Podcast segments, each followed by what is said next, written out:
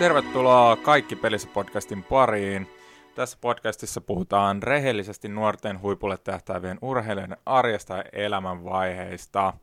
Joka jaksossa tuodaan muutama erilainen aihe esille, josta sitten keskustellaan. Minä olen Jere Piirainen ja mun kanssa täällä studiossa on Jasmine Kuusla. Moi.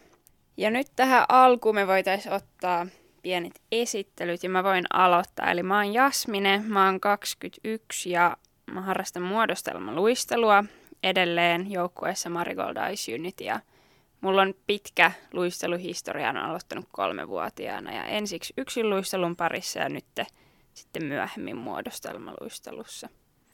Jes, mun, mun tota, urheilutaustasta sen verran, että mä oon aloittanut kuusivuotiaana pelaa jalkapalloa maalissa ja pelasin sitä 21-vuotiaaseen asti, kunnes tota, vakava rannevamma sitten esti, esti tota jalkapallon jatkamisen ja parhaita saavutuksia mulla on sitten, mä pelasin monta vuotta juniorimaajoukkueessa ja sitten parhaimmillaan HIFK veikkausliigajoukkueessa.